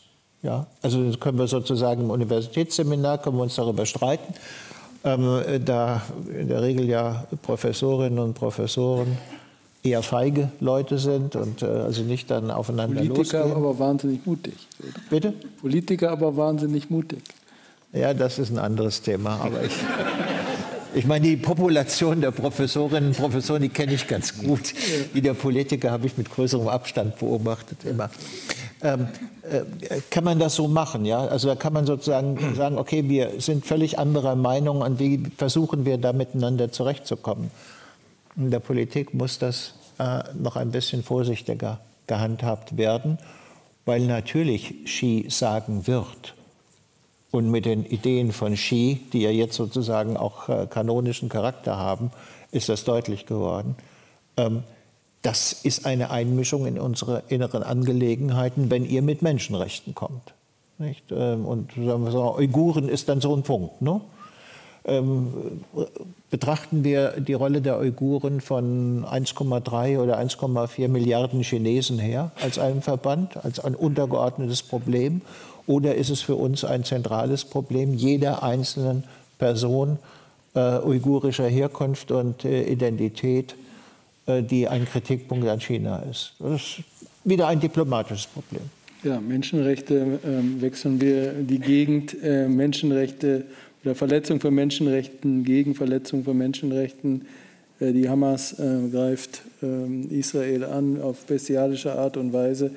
Jetzt ähm, schlägt Israel zurück, bombardiert äh, den Gazastreifen und auch dabei werden Menschenrechte verletzt, äh, werden Zivilisten getötet. Halten Sie es aus? Wie, wie können Sie es aushalten? Wie sind Ihre Gedanken dazu? Es ist wahnsinnig schwer momentan. Also das will ich auch sehr offen sagen, dass ich, ich ähm, die Brutalität der Bilder ähm, und wenn man sich überlegt, dass hinter jedem dieser Bilder, was man sieht, ja unfassbares menschliches Leid auch tatsächlich steht. Ähm, und ich glaube, wir müssen die Kraft haben, den Diskurs so zu führen, dass wir sehr klar sind, dass wir, äh, dass wir da unmissverständlich an der Seite Israel stehen. Ich, dazu gehört auch eben zu akzeptieren und ich finde das absolut nachvollziehbar, dass Israel im Gazastreifen gerade gegen die Hamas vorgeht und die Hamas auf brutale Art und Weise die Zivilbevölkerung in den palästinensischen Gebieten auch instrumentalisiert. Ja. Der Hamas ist völlig egal, ob Kinder getroffen werden, ob Krankenhäuser bombardiert werden, in denen Verletzte liegen, weil man dort die, die Terrorzellen auch drin hat und von dort Aktionen steuert. Und ich, es reicht ja ein Blick auf die Landkarte zu sehen, wie Israel dazwischen liegt und dass ein Staat, eine Demokratie reagieren muss darauf, auf diese Terroranschläge. Und der zweite Punkt, den, den man damit verbindet, ist, dass wir hier in Deutschland erleben, wie, wie jüdisches Leben angegriffen wird. Und ich das Gefühl habe, dass, dass man sehr schnell bei Ja-Aber-Sätzen ist. Mhm. Und ich finde, das ist durch nichts zu gerechtfertigen. Ähm, und der vierte Punkt, den ich mit in die Beobachtung reinwerfe, ist doch, dass wir natürlich aber auch die Kraft haben müssen, zu sehen, wie das Leid in der palästinensischen Zivilbevölkerung ist. Also manchmal erlebe ich ja, dass man Diskussionen nur noch führen darf, siehst du die eine Seite oder die andere. Nein, wir müssen das Leid der palästinensischen Zivilbevölkerung auch sehen. Das ja auf der einen Seite durch israelische Militäraktionen, aber vor allem durch die Geiselnahme, wie ich finde, der Hamas ausgelöst wird. Und da braucht es die Feuerpausen, da braucht es die humanitäre Hilfe, da braucht es die Unterstützung und darauf muss gedrungen werden. Und ich will noch einen vierten Punkt reinwerfen, weil der mit dem zweiten, mit dem Schutz von jüdischem Leben hier in Deutschland zu tun hat. Ich finde, wir dürfen auch nicht zulassen, dass die, die schon immer Gesellschaft spalten wollten und auf dem Rücken von Menschen mit Migrationsgeschichte hier in unserem Land Politik machen, dass die jetzt auf einmal anfangen, diese ganze Situation im Nahen Osten und die ganze Situation mit jüdischem Leben hier in Deutschland zu instrumentalisieren, um einen blanken Hass auf Muslime hier in Deutschland ähm, Raum zu geben. Also es ist eine wahnsinnig schwierige emotionale Situation, aber ich finde, wir müssen bei diesen vier Punkten sehr klar sein und ich bin der Bundesregierung dankbar, dass sie das, dass sie das doch da wirklich unmissverständlich ist. Denken Sie auch immer ja, aber? Wenn Sie Bilder von äh, Opfern im Gaza, Gazastreifen sehen, denken Sie an, aber ihr habt das auch gemacht oder aber ja, ihr war zuerst? Oder kann man das betrachten ohne ein Aber? Naja, also wir haben ja das Gespräch begonnen mit der Frage nach strategischem Denken, nicht? Und äh, wenn man die äh, Aktionen der Hamas sich vor Augen führt, dann kann man dahinter so etwas wie einen strategischen Plan erkennen, bei dem es wesentlich um die Produktion bestimmter Bilder ging. Also nicht, dass jetzt diese Frau vergewaltigt wird, sondern dass sie bei der Vergewaltigung aufgenommen und gefilmt wird und diese Bilder durch die Welt gehen. Ähm, dass dieses Kind getötet wird, sondern dass man gewissermaßen verkohlte Leichen von Kindern zeigen kann. Ich glaube, das ähm, ist gewissermaßen der operative Sinn. Ähm, das ist eine lange Linie, die beginnt irgendwo bei Arafat, als er erfunden hat, äh, zu sagen, die David- und die Goliath-Rolle zu tauschen. Nicht? Lange Zeit hatte Israel den Vorteil, als der David dazustehen, der gegen diese vielen äh, arabischen Mächte der Kleine war und der Schlaue. Aber was hat er gemacht, der Arafat? Er hat sozusagen palästinensische Jugendliche mit Schleudern gegen israelisches Militär hochgepanzert antreten lassen und auf der Ebene der Bilder das verkehrt. Nicht? Und wenn man sich sozusagen das als analytisches Modell anschaut, dann kann man sagen, ähm, die Hamas hat einen ganz bestimmten Plan und zu diesem Plan gehört halt, äh, dass sie im Prinzip versuchen, den Gazastreifen zu verteidigen, aber dabei möglichst viele Zivilisten als Opfer platzieren können. So. Dann gibt es für die Israelis zwei Möglichkeiten. Entweder, entweder sie, lassen, sie nehmen das hin, ja, marschieren nicht in den Gazastreifen ein, ähm, sagen, okay, das ist nicht möglich, ohne äh, sagen, äh, Kollateralschäden oder relativ viele Zivilisten als Tote, weil die ja systematisch von der Hamas eingesetzt werden. Was aber heißt, dass dann die Hamas als der langfristige strategische Sieger vom Platz geht. Nicht? Weil diese Aktion macht man bei nächster Gelegenheit wieder und wieder und wieder. Und irgendwann wird dann der Staat Israel daran zugrunde gehen. Oder aber sie sagen, wir müssen nach diesem Angriff mit seinen Bildern, der ja, die ja wesentlich zeigen sollten, wie verwundbar Israel ist. Ja? Unsere Abschreckungsdominanz wiederherstellen, und zwar so, dass sie für längere Zeit hält. Und das finde ich, soweit ich das äh, aus dem Abstand und dem, was äh, uns an Wissen zur Verfügung steht, beurteilen kann, relativ geschickt, wie sie das machen. Nicht? Sozusagen mit kleinen Operationen, ähm, auch immer mal wieder Fluchtkorridore lassen ähm, und derlei mehr. Und ich finde, das wird in der öffentlichen Diskussion zu wenig gewürdigt und wahrgenommen. Und ähm, man kommt sozusagen wieder diese moralische Welle, in der die Unterscheidung Kombattanten, Non-Kombattanten ins Spiel gebracht wird. Das heißt Zivilisten, Zivilisten, Zivilisten, die aber in der Strategie der Hamas systematisch konterkariert worden ist. Ähm, insofern würde ich nicht sagen ja, aber, sondern ja, aber klug. Mhm. Okay. Ja, dann kommen wir zum Kern Ihres Buches, äh, diese schreckliche Welt in Teilen schreckliche Welt braucht eine Ordnung, eine, eine neue Ordnung. Und Sie halten die Pentarchie mhm. äh, für das wahrscheinlichste Modell, nach der die Welt geordnet äh, sein wird. Können Sie uns das mal erläutern? Was ist eine Pentarchie? Mhm. Warum hat die so gute Chancen und wie würde sie wirken? Mhm. Also das Problem, vor dem ich stand, als ich das Buch geschrieben habe, war ja, ich will keine Wünschbarkeiten. Ähm, also eine Welt, die gut wird und derlei mehr. Das ist natürlich verführerisch, wenn man sowas macht, weil man wenn es hinterher schiefgegangen ist, immer sagen kann, aber schön wäre es doch gewesen, nicht? wenn das so wäre.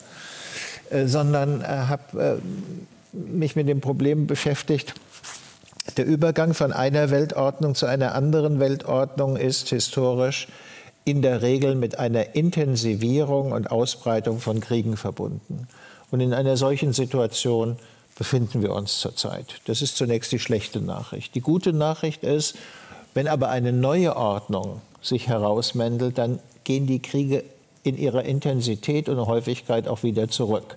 Wir werden nicht verschwinden, aber so Kriege wie die, die wir jetzt thematisiert haben, wir haben ja nicht über den Sudan gesprochen und äh, die großen Seen in Afrika und derlei mehr, das ist ein anderer Typus von Krieg die werden dann auch wieder zurückgehen. Nicht? Und wenn man sich die Frage so stellt, dann muss man auch nach realen Anhaltspunkten suchen einerseits und andererseits versuchen, die zu konstruieren. Na, das habe ich gemacht, indem ich, hatte ich ja schon gesagt, an die Stelle gewissermaßen der Allgemeingüter Clubgüter.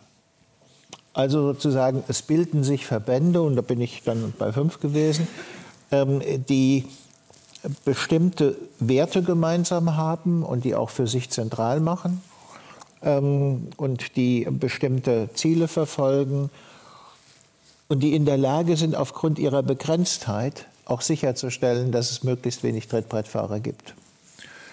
Ähm, nun könnte man sagen, ja gut, aber dann könnten wir es ja auch mit drei machen oder mit sieben oder mit, ah, mit neun oder wie viel auch immer. Nicht? Und dann ist aber spieltheoretisch das Argument, drei ist einfach zu wenig. Das gibt immer zwei zu eins Konstellationen, das ist hochgradig belligerent. Sieben, da ist die Attraktivität, zu diesem Club zu gehören, der sozusagen fünf, äh, schon nicht mehr so groß. Ähm, es muss sozusagen einen politischen Mehrwert dafür geben, dass ein Land bereit ist oder ein Länderverbund, Europäische Union, diese Lasten auf sich zu nehmen und nicht zu sagen, na, dann setzen wir uns in die zweite Reihe und betrachten die als Komfortzone. Nicht? Und also sozusagen sprachen spieltheoretische Überlegungen für das System der Fünf und dann habe ich noch mal versucht, in die Geschichte zu gucken und dann kann man beschreiben, wie in Europa eigentlich ein ums andere Mal sich solche Fünfer-Systeme entwickeln. Ähm, die funktionieren nicht immer dauerhaft äh, und ohne Probleme und ab und zu versagt das Zünglein an der Waage oder es entstehen doch 4 zu 1 Konstellationen und derlei mehr. Also mich haben da zwei, zwei Ereignisse besonders beeindruckt, nämlich das Ende des italienischen Fünfer-Systems im Jahre 1494, also auswärtige Mächte zur Intervention einladen und natürlich das Jahr 1914, das eigentlich nicht hätte vorkommen äh, dürfen. Nicht? Und dann muss man sozusagen gucken, was waren da die Probleme, kann man da abwägend sich äh, darauf einlassen, wo sind Pentagien verwundbar also gut, ich bin dann zu dem Ergebnis gekommen, die Ordnung, die sich zurzeit herausbildet, wird eine Ordnung der Fünfe sein. Und das werden also dann in der ersten Reihe äh, China und die USA sein, oder die USA und China, je nachdem, wie man will. Ähm, in der zwei, in, in sozusagen mit auf dieser Ebene die Europäische Union, aber unter der Voraussetzung, dass es sich aus einem umtriebigen Regelbewirtschafter in einen politischen Akteur verwandelt. Das ist eine Voraussetzung. Nicht? Ähm, es werden auch die Russen sein, aber die Russen nicht aufgrund ihrer wirtschaftlichen Fähigkeiten oder so, weil sie so äh, kreative Leute sind, sondern ähm, auf, letzten Endes aufgrund ihrer geografischen Lage und ähm, der vielen Atomwaffen. Und als fünfte dann Indien. Ne? Das äh, sozusagen hatte ich schon lange geschrieben, bevor die Inder angefangen haben, jedenfalls für uns äh, sichtbar, die hatten das schon länger gemacht, aber für uns sichtbar, äh, zu, zu, versuchen, zum Mond zu fliegen. Nicht? Und sozusagen alle Zeichen eines äh, weltpolitischen Akteurs bei sich zu versammeln. Und das, was mich dabei vor allen Dingen umtreibt, ist die Frage, schaffen die Europäer das? Oder aber geraten sie in die zweite Reihe äh, und müssen an Regeln das hinnehmen, was andere beschließen? Das ist eine Frage, könnte ich jetzt nicht beantworten. Wenn Sie sagen, was glauben Sie, würde ich sagen 50-50. War es, die von der Leyen-Kommission ist sicherlich die politischste Kommission, die es äh, in Brüssel je gegeben hat. Ähm, aber ob das genügt, was die hinbekommt, das wird man sehen. Nicht? Und dann noch vielleicht noch zu den Werten. Nicht? Dann muss man auch in der Lage sein zu sagen, den Orban schmeißen wir raus. Ja? Weil der sozusagen zu dem Wertesystem, äh, das wir haben, überhaupt nicht passt. Oder man müsste sagen können, Kopenhagen-Kriterien gelten nicht nur beim Eintritt, sondern gelten dauerhaft und werden wirklich durchgesetzt. Nicht? Klar, der Orban hat sozusagen eine gezinkte Karte in der Hand und die heißt, dann werde ich sozusagen zum russischen Drittstein in Balkan. Hm. Ja gut, dann muss man überlegen, wie man damit umgehen könnte ähm, und so weiter. Also da sind eine Fülle von Herausforderungen, äh, mit denen die Europäer eigentlich überrascht worden sind. Nicht? Sozusagen einige europäische Länder, Italien, war ja auch Bestandteil sozusagen der chinesischen Seitenstraßenstrategie. Ja? Wie kann sowas passieren? Haben die in Brüssel die ganze Zeit gepennt ähm, und äh, das einfach laufen lassen? Und so weiter und so weiter. Da gibt es viele, viele Punkte, ähm, äh, wo man sagen muss, okay, da kann man eine lange Agenda schreiben, was zu leisten ist. Sonst, der indische Historiker äh, Chakrabarti hat dafür den wunderbaren Begriff Europa als Provinz. Ja? Provinzialisierung. Und was glauben Sie, äh, kann die EU es schaffen, ein strategischer Akteur zu werden in der Welt, äh, ein autonomer äh, Akteur, oder werden wir Provinz bleiben, ein Anhängsel der USA? Und was müsste sich ändern, um das zu verhindern?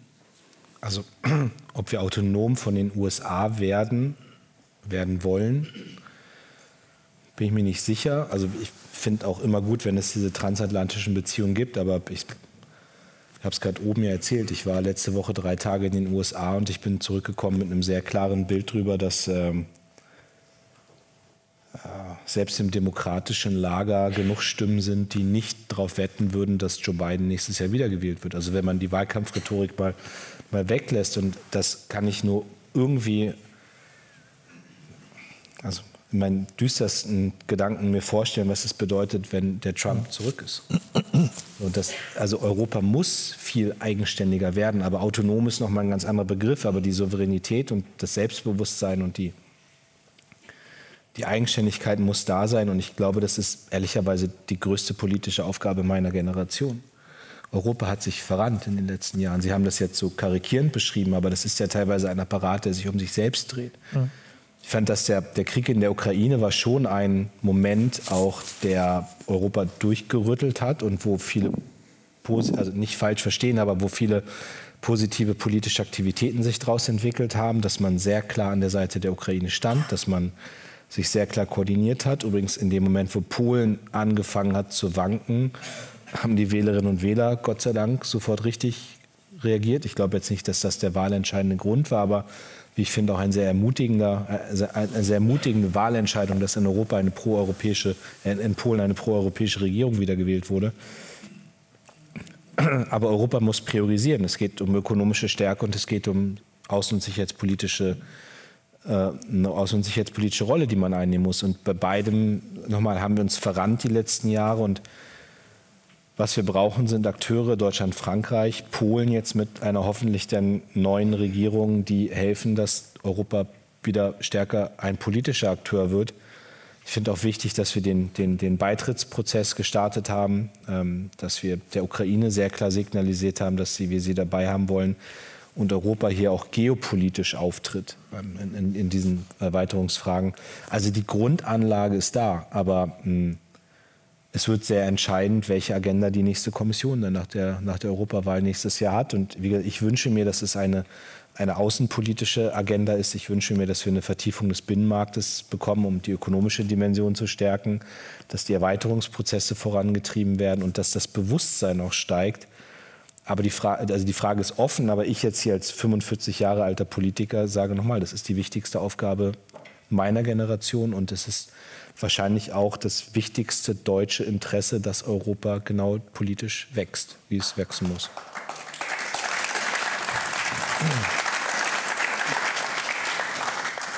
Ich finde, eine Pointe dieser Pentarchie, ähm, wie Sie sie entworfen haben, ist ja, dass wir dann alle von Indien abhängig sein werden, mehr oder weniger weil äh, also der, die Fünfer-Konstellation ist ja im Prinzip zwei Demokratien, USA und EU, zwei autoritäre äh, Lager, Russland und, ähm, und, und, China. Und, und dann, wie Sie schreiben, braucht es das Zünglein an der Waage. Das war ja äh, vor 1914, äh, war es ja Großbritannien und hat diese, diese Aufgabe eben nicht erfüllt und dann äh, endete es im Ersten Weltkrieg. So, jetzt Trauen Sie den Indern das wirklich zu, dass die diese Rolle spielen können gegenüber den anderen Mächten, dass sie die so ausbalancieren, dass äh, der Weltfrieden äh, gewahrt bleibt? Naja, also wenn ich äh, in vergangenen äh, Zeiten irgendwann mal den Ruf nach Zürich auf eine Professur für Philosophie angenommen hätte, dann würde ich jetzt philosophisch darüber reden können bin aber in Berlin Politikwissenschaftler geblieben. Das heißt sozusagen, ich muss mich mit dem abfinden, was zur Verfügung steht für diese Fünfer. Und da ist es naheliegend zu sagen, das ist Indien. Dahinter gibt es ja noch eine zweite Reihe und so weiter. Nicht? Scholz hat ja beim G7 in Elmau schon versucht, diese zweite Reihe von Indonesien über Indien, Südafrika, und wahrscheinlich wäre es Brasilien gewesen, den er eingeladen hat. Aber da, da der Stinkefinger Bolsonaro noch an der Macht war, war es halt Argentinien. Sozusagen das an sich heranzuziehen. und äh, zu verbinden. Nicht? Und ähm, die Inder haben den Ehrgeiz schon. Sie haben eine tiefe Feindschaft mit China, die ja auch teilweise kriegerische Formen angenommen hatte. Sie haben eine alte Verbindung zu den Russen aus der Zeit ihrer Entkolonisierung. Ihr Militär ist wesentlich russisch geprägt, neben bestimmten britischen Elementen, die immer noch da sind. Und sie haben verfassungspolitisch gewissermaßen das englische Westminster-Modell übernommen. Also kann man sagen, gewisse strukturelle Voraussetzungen der in der Mitte stehen, das in der Mitte stehende Zünglein zu sein, sind gegeben. Ob die Inder jetzt in der Lage sind, diese Rolle zu spielen, das äh, kann ich natürlich nicht vorhersagen. Da hängt auch viel von Kontingenzen ab. Nicht?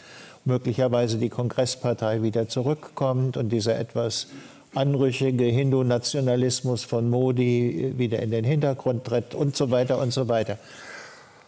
Ähm, also was man sozusagen auf der Grundlage dessen, was ich äh, tun kann, ins Auge fassen kann, sind Möglichkeiten, Positionen, auf denen Spielsteine stehen. Aber wie diese Spielsteine gezogen werden, das äh, bestimme nicht ich. Ja? Also das bestimmt dann, was weiß ich, bestimmen die indischen Wähler ähm, oder die Ressourcen und so weiter und so weiter. Nicht? Würde man noch ganz kurz sagen, hm, das Problem der europäischen Politiker, die Inder sind das eine, die europäischen Politiker sind unser eigenes Problem ist, dass sie ein Defizit an strategischem Denken haben, weil aus verschiedenen Gründen auch die Parteien nicht mehr in der Lage sind oder bereit sind, strategische Köpfe in sich hochkommen zu lassen. Wenn ich, also ich meine, beobachte das ja schon relativ lange, bin ja auch schon ziemlich alt. Und da kann man sagen, in früheren Zeiten konnten solche Leute, die keinen Wahlkreis erobern wollen, ja, Strategen interessieren sich für sowas wie Wahlkreise, ist ja ganz furchtbar, wenig, nicht? Aber die konnte man dann auf den Landeslisten platzieren. Ja, da ist sozusagen die Kontingentierung. Ähm, es müssen, äh, was weiß ich, so viele Frauen, so viele Männer und so weiter und so weiter, so dazwischen gekommen, dass diese Leute eigentlich nicht mehr hochkommen, nicht? sondern dass die Politik kolonisiert ist durch Ausnahme des Parteivorsitzenden, klar. ähm, kolonisiert ist durch Leute, die im Prinzip in vier Jahresrhythmen denken. Nicht? Und es kann dann auch noch viel kürzer werden. Das ist nur ein kurzer Augenblick, da sind es vier Jahre. Und danach sind es schon nur noch drei und zwei und so weiter und so weiter. Und wo bekommt man das her, sozusagen über den Tag hinaus? In sehr langen Linien zu denken. Ähm, und ähm, da gibt es eigentlich in Deutschland auch wenig Einrichtungen dafür. Ne? Normalerweise würde man jetzt sozusagen neoliberal sagen, ah, das machen wir per Outsourcing. Ne? Ähm, aber die SWP, mh, hm, ich habe die zwei oder dreimal evaluiert, die schreibt letzten Endes nur das auf, wovon sie denken, dass die Politiker das hören wollen. Es gibt da sozusagen eine hohe Bereitschaft der Anpassung. Ähm, die DGAP ist in der Analyse des äh, Ukraine-Kriegs, insbesondere der ukrainischen Gegenoffensive, kein Beispiel für klare, für klare Blickverhältnisse gewesen. Das heißt sozusagen, wo bekommt man das her? Darüber muss man jetzt nachdenken, um von hier so einen Input in die Politik zu bekommen, den die Parteien selber so ohne weiteres nicht mehr hervorbringen können, weil sie nicht mehr genügend Mandate haben. Nicht? Pluralisierung des Parteiensystems, ähm, weil sie alle möglichen Gruppierungen bedenken müssen. Das will ich auch gar nicht in Abrede stellen, dass das so ist. Äh, wo bekommt man das her? Darüber nachzudenken und dann auch die Bereitschaft, auf die zu hören, das wäre es. Da werden Sie jetzt heftig widersprechen und uns Na, fünf bis sechs strategische Köpfe nee, aus der SPD ich, nennen. Äh, Nee, weil auf der, auf der Ebene lohnt der Streit gar nicht. Ich habe nur, wer mir sofort einfiel, war Hans-Uli Klose, der immer seinen Wahlkreis in Hamburg direkt gewonnen hat. Und ich glaube, da würden Sie jetzt auch nicht widersprechen, dass der trotzdem ein außenpolitischer Denker war. Und da fallen mir natürlich welche ein. Ähm, und ich, ähm, Aber der ist jetzt auch schon tot. Der, der ist leider gestorben. Ja. Er ist leider gestorben, aber ich glaube, dass das Problem an der Frage, ob man außenpolitisch strategisch denken kann oder nicht, ist nicht die Frage, ob man Wahlkreise gewinnt oder nicht oder ob man die gewinnen muss oder nicht. Das gehört zu einem Politiker in der Demokratie dazu. Es gibt eine Sache, es gibt drei Sachen, wo ich um es nach vorne aufzulösen und nicht in einem Streit bei einer Buchvorstellung über die Qualität deutscher Politiker zu gehen und es nach vorne aufzulösen, drei Sachen, wo ich glaube, da könnten wir auf einen gemeinsamen Nenner kommen. Das eine ist, und ich sehe es bei mir selbst. Ich bin jetzt seit zwölf Jahren im Bundestag und ich musste mich die ersten Jahre entschuldigen im Wahlkreis quasi dafür und ohne dass mein Wahlkreis schlecht ist, wenn ich im Ausland war. Mhm. Weil es nicht dazugehörte und weil es etwas war, was immer den Charakter von Vergnügungsreise hatte, wenn man mal irgendwie zwei Tage in die USA fährt. Ähm, und das hat sich gewandelt. Und übrigens auch in meiner Fraktion, weil ich jetzt eine eine junge Fraktion habe mit über 50 jungen Abgeordneten, von denen ganz viele eigene Geschichten auch haben. Also die, die Enkelin des, ähm, des letzten Wirtschaftsministers von Salvador Allende sitzt heute in der Fraktion der SPD. Ich habe mehrere Kollegen, die selbst als Kinder aus dem Bosnienkrieg geflohen sind. Eine Kollegin hat auf der Flucht den Arm verloren und sitzt heute als direkt gewählte Bundestagsabgeordnete in der SPD-Fraktion. Die hat einen ganz anderen Bezug zu, zu Fragen von Krieg, von Außenpolitik, von europäischer Politik. Das heißt nicht automatisch, dass sie Expertin für Außen- und Sicherheitspolitik und für europäische Politik ist, aber die Leute sind da. So, wo ich auch zustimme, also erstmal Punkt eins, es ist heute, und das merke ich bei den jungen Kollegen, die da sind, wenn die heute unterwegs sind im Ausland, dann wird das respektiert. Und das ist ein ganz wichtiger Wandel. Und da können auch alle, die hier sitzen, mithelfen, dass man ein Politiker, der im Ausland ist, auch sagt, das ist richtig, dass man diese Kontakte im Ausland pflegt. Und das Zweite, Herr Münkler, da bin ich aber völlig bei Ihnen, das ist aber nicht nur ein Problem der Politik. Wir haben weder die Kapazitäten noch die strategischen Fähigkeiten.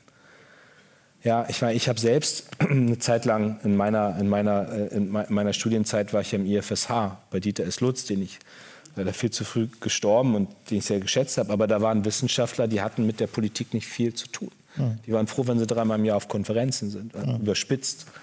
Ja, ich, das Thema Indien ist, habe mich wahnsinnig viel mit Indien in den letzten Wochen beschäftigt. Suchen Sie mal in Deutschland an der Forschungs, in der Forschungslandschaft Indien-Experten. Gibt es kaum. Ich, glaube, es gibt, gibt, ja, aber es gibt ganz wenig Leute, die sich strategisch mit Indien in der Forschung und dann noch sozusagen in der Politikpraxis damit auseinandersetzen, in der strategischen Beratung. Und diese Kapazitäten haben wir überhaupt nicht. Und da bin ich sofort dabei, dass man die in der Wissenschaft, an den Universitäten, in der sicherheitspolitischen Community und in der Politik dann aber eher im Beraterumfeld auch von Politikerinnen und Politikern aufbauen muss, damit wir genau in diesen unterschiedlichen Szenarien denken. Ich finde die Entwicklung von Indien wahnsinnig spannend. Also ich, ich kann nur raten, sich mal anzugucken, wie Modi in Washington bei seinem Besuch hofiert wurde, mhm. wie der dort bei Biden empfangen wurde. Das hatte Qualitäten, als wenn der größte Freund der USA kommt, weil die natürlich genau wissen, worum es geht. Übrigens werden sie schon das Zünglein an der Waage. Ja, na, aber genau darum ist es. Also, ja. da, da, ich meine, der Kanzler war jetzt zweimal in Indien. Also es hat ja auch ein, das ist ja auch ein Signal, was an Modi und die Regierung gesandt wird. Elmau ist angesprochen worden. So Indien und Indien ist wahnsinnig selbstbewusst. Das merke ich ja auch in den Gesprächen mit indischen Politikern und mit welchen, die dort Verantwortung tragen. Ähm, übrigens China, wenn man auf BRICS guckt, ja, dann gehört Indien auch zu den Staaten, äh, wo ich am ehesten sage, die kann man auf unsere Seite ziehen aus ja. diesem BRICS-Club. Wir müssen es, langsam. Es, es, tut mir leid, aber, den, also und, und, aber das in den Fokus zu rücken und da ist dann der Konsens, um das versöhnlich abzuschließen. Ich glaube, wir haben in der Wissenschaft in der strategischen Beratung und in der Politik Defizite, was genau diese Frage, gibt es unterschiedliche Szenarien, strategische Ausrichtung von Politik, von internationaler Politik, da haben wir echt ein Delta und das sollte auch eine Lehre aus dem Angriffskrieg Russlands gegen die Ukraine sein, dass wir nie wieder Sicherheitspolitik so machen, wie wir es gerne hätten, sondern dass wir uns darauf vorbereiten, dass es unterschiedliche Szenarien gibt. Ihr Buch äh, endet recht düster. Sie sagen, wenn diese neue Pentarchie, diese neue Ordnung nicht funktioniert, dann kann es ganz schön äh, schlimm werden. Ähm, so düster wollen wir es hier nicht enden lassen. Was macht Ihnen Hoffnung, dass für diese Welt, dass es besser werden kann? also ich muss schon zugeben, dass ich gerade auch Momente habe, wo Hoffnung ein bisschen schwindet, weil es gerade wahnsinnig viele Krisen sind. Und das war am 7. Oktober so mein, mein zweiter, dritter Gedanke, nachdem ich an meine Freunde auch in Israel gedacht habe, dass ich gesagt habe, nicht diese Krise jetzt auch noch obendrauf. Und, und trotzdem bin ich überzeugt, dass man ja nur rauskommt aus einer solchen Situation, wenn man auch mit Zuversicht und mit, mit, mit Leidenschaft die, die Dinge jetzt anpackt, die da sind. Also das andere wäre Resignation oder den Kopf in den Sand stecken oder schwarz malen, aber das überlasse ich den Populisten. Und ich glaube, das ist meine Verantwortung als Politiker in diesen Zeiten ist, Menschen eine Art von Orientierung zu geben, eine Zuversicht zu geben und zu sagen, wir haben als Deutschland schon häufig genug in den letzten Jahrzehnten auch gezeigt, dass wir uns aus Krisen, aus krisenhaften Situationen wieder rausgearbeitet haben. Was dann aber auch gilt, und das will ich als letzten Punkt sagen, ist, dass ich mir wünsche auch, dass jeder hier im Raum sich bewusst macht und jede hier im Raum sich bewusst macht, das gibt in Zeiten, wie sie gerade sind, kein Zugucken.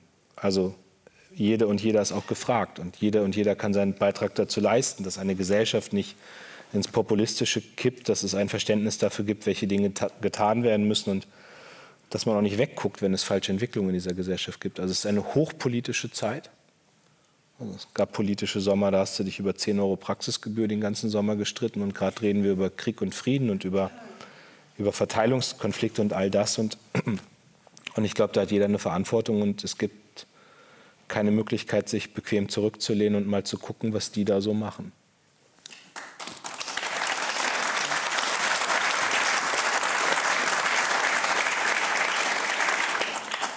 Ja, dann zum Schluss, was macht Ihnen Hoffnung?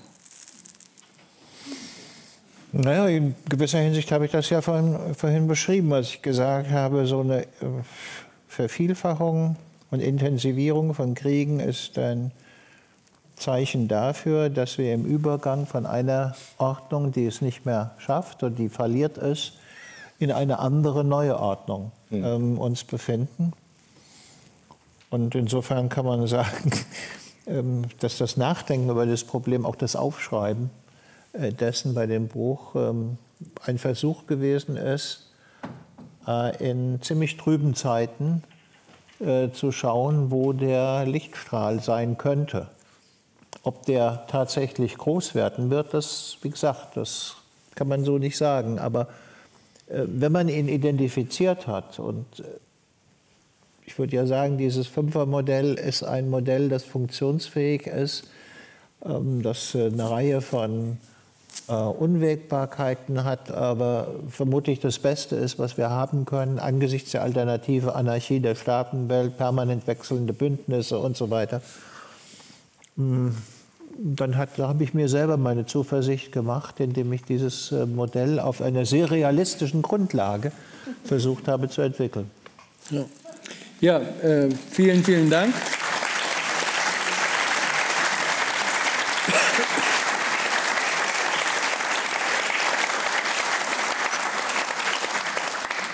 Ja, mich hat dieses Buch wirklich äh, schlauer gemacht, ein großer Genuss, es zu lesen. Danke, Herr Münkler. Danke, Herr Klingbeil, äh, dass Sie mit uns diskutiert haben. Und vielen Dank, dass Sie so zahlreich hier waren, so viel Geduld hatten mit uns und äh, dann wünsche ich noch einen schönen Abend.